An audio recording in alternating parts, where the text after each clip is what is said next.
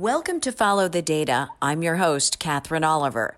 Mike Bloomberg's alma mater, Johns Hopkins University, has been at the forefront of providing critical research, science, and expertise around the coronavirus.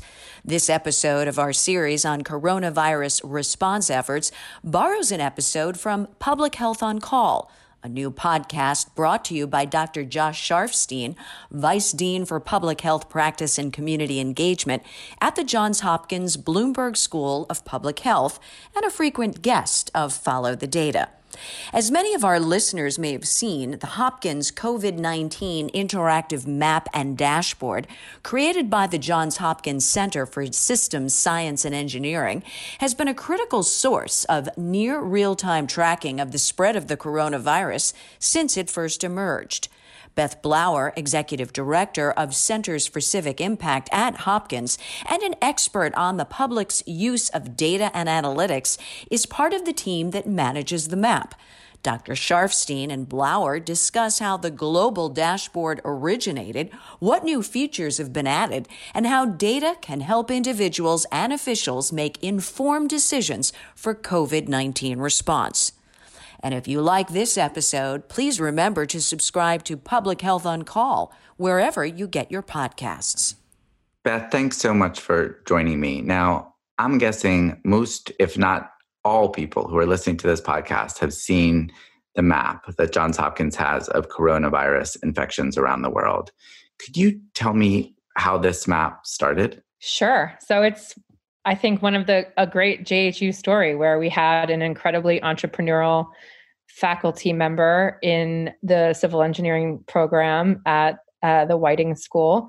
And she had the foresight with her team of graduate students to think about how valuable tracking this virus would be in the very sort of early stages of the what was happening in uh, Wuhan, China. And so when it first started, she built the infrastructure, and her name is Lauren Gardner. And she and her team built the infrastructure, and just it was a stroke of genius. They started building it out and tracking it and tracking the data sources that were emerging that were going to be, you know, critical to the fabric of having an understanding of the impact that the virus was having on the region.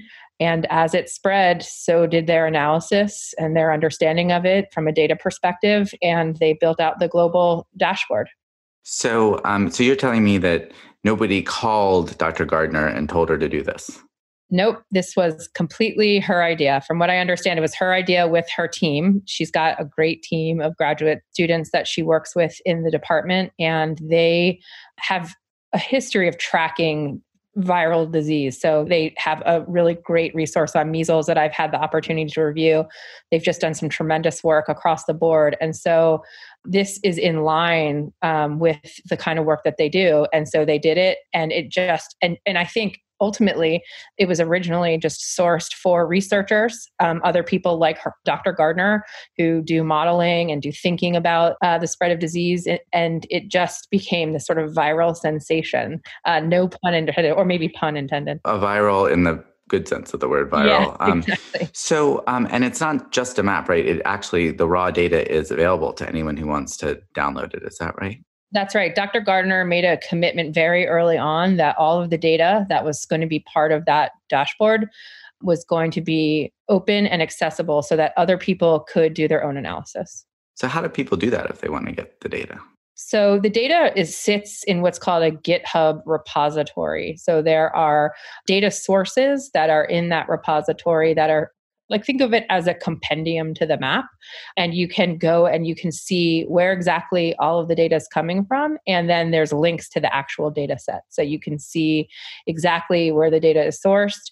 And then she partnered with esri the technology company that um, the map is being served out on and they also have a lot of like the images and the layers that you see are part of their stock data and they've joined her in their commitment to being very transparent about the data and allowing people to use that data in their own analysis as well. So, how many people are using the map or the underlying data? So, you know, the Hopkins COVID resource site gets, you know, millions and millions, you know, tens of millions of viewers a day. There's over a billion calls to learn Dr. Gardner's data. It is like one of, I mean, for me, having worked in this field for a long time, uh, something that is completely unprecedented.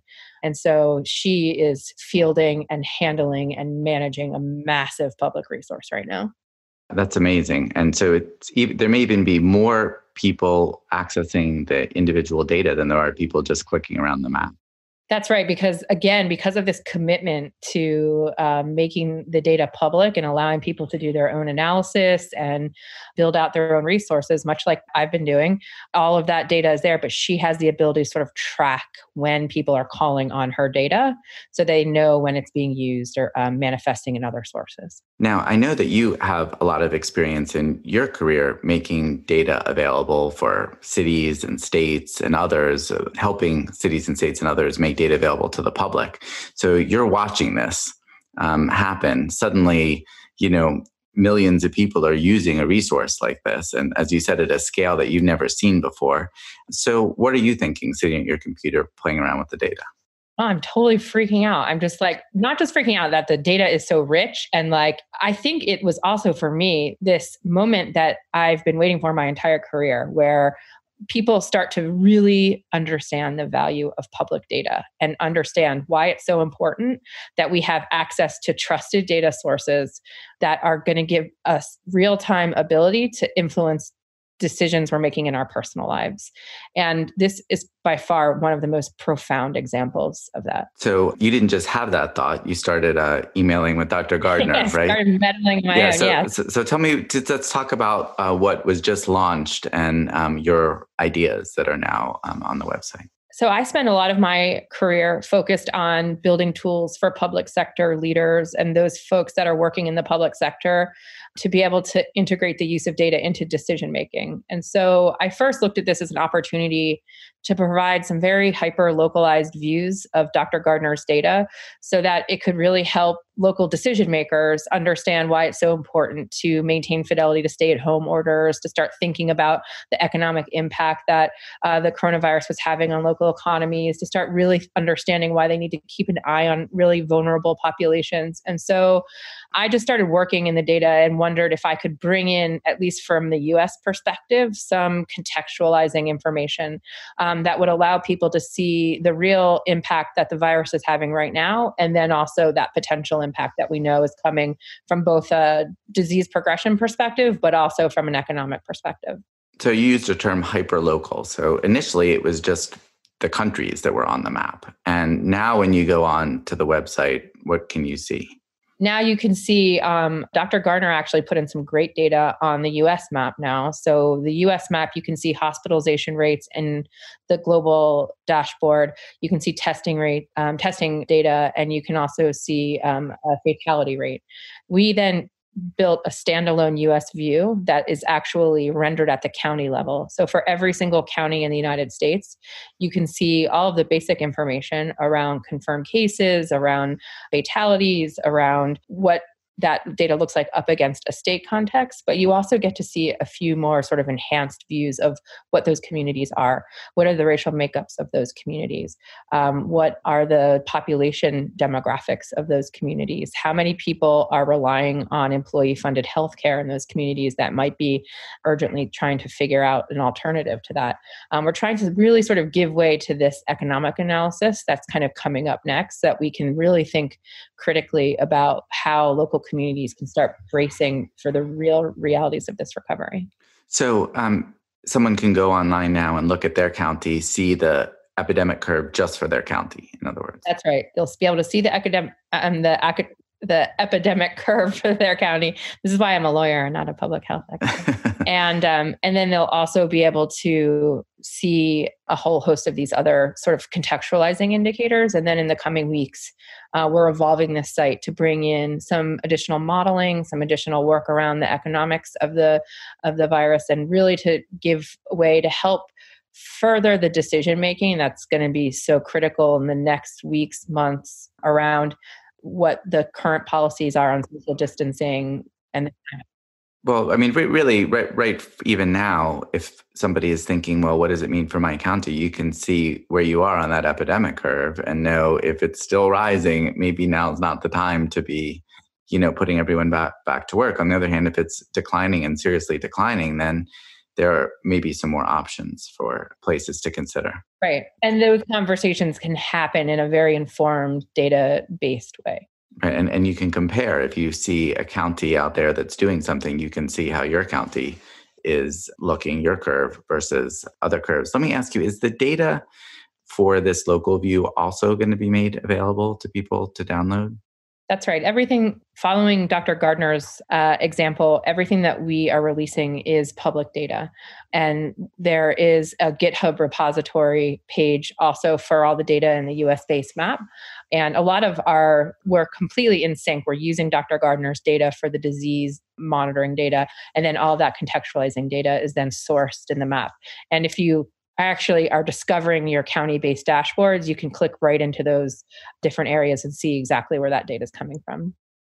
So people may actually download this data and be able to look at things in interesting ways, look to see whether some of those indicators of counties might predict or be associated with certain dynamics with respect to the epidemic curve for example. Yeah and that's what we're trying to do. That's why also in the in the dashboard for each county you can see the county's data up against the state data to see whether or not this county is above the average or below the average of reporting for a state.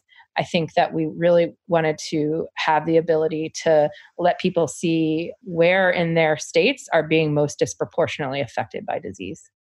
Now um, last question for you, which is the public facing nature of all this. Like it you might be previously that this kind of data would be looked at by, you know, the officials who are really responsible for this. And there might not be like a commitment, not just to putting out tools and toolkits, which is what you're doing, but you're putting out all of the raw data for people to be able to see. You know, why is that important and what do you think that means for sort of the the future of these kinds of resources? So it's important in one respect because at the end of the day, when we're six months from now and we're looking back at some of the acute moments that we're experiencing right now, there's going to be researchers all over the globe that are going to want to look at what was the data that was most influential in really framing not only the pandemic, but also the pandemic response. And so now we've got this repository of all of those data sets that researchers can very easily go back to and understand what was being measured and what was being shared. And for for me, that's really sort of my commitment also to open science and sort of the academic component of this. The other piece and the reason why is because like this data is all being generated very quickly and like having the ability to do some validation and some of that validation is going to come from user use. And so one of the things about having it open allows us to get feedback from users of the data to say these are errors that we're experiencing or i think there's a, a, more robust data source that could validate this measure in smarter ways. And it allows us to sort of crowdsource all of those ideas and get that feedback so it can be looped back into the design and, and proliferation of those tools. And then it also gives way for local governments to take this data and internalize it in any way that they would like to internalize it and share it with their public or to influence their own decision making you know, a lot of people wonder about the lack of trust that sometimes can exist in government, you know, between government and, and citizens. And obviously, trust is a very important part of a crisis response. Do you think having data publicly available helps people understand um, better the basis for decision making and maybe can, you know, help rebuild that trust? Absolutely. And I think that not only does it help to rebuild the trust because you're being so open and transparent about the data, but it's even more powerful when you're aligning it to action. And so if you're taking on specific policy decisions that may not be popular, like a lockdown or a stay at home, when you're pairing it with this data, it really does help those folks that are struggling most with the decision making understand why you're doing it. And i think that that allows people to make their own decisions for their families and for their communities in ways that sort of more black box decision making just doesn't afford. Well thank you so much for uh, taking time to talk to me about the map and data repository. Oh well thanks for having me We hope you enjoyed this episode of Follow the Data. Special thanks to Lindsay Smith Rogers, the producer of Public Health on Call, for giving us permission to adapt this episode for Follow the Data. If you haven't already, please be sure to subscribe to Follow the Data and Public Health on Call podcasts. This episode was adapted for Follow the Data by Devin Alessio, Ivy Lee, Amy Jun, and Lauren Nolan. As our founder, Mike Bloomberg, says, if you can't measure it, you can't manage it. So until next time, keep following the data. I'm Katherine Oliver. Thanks for listening.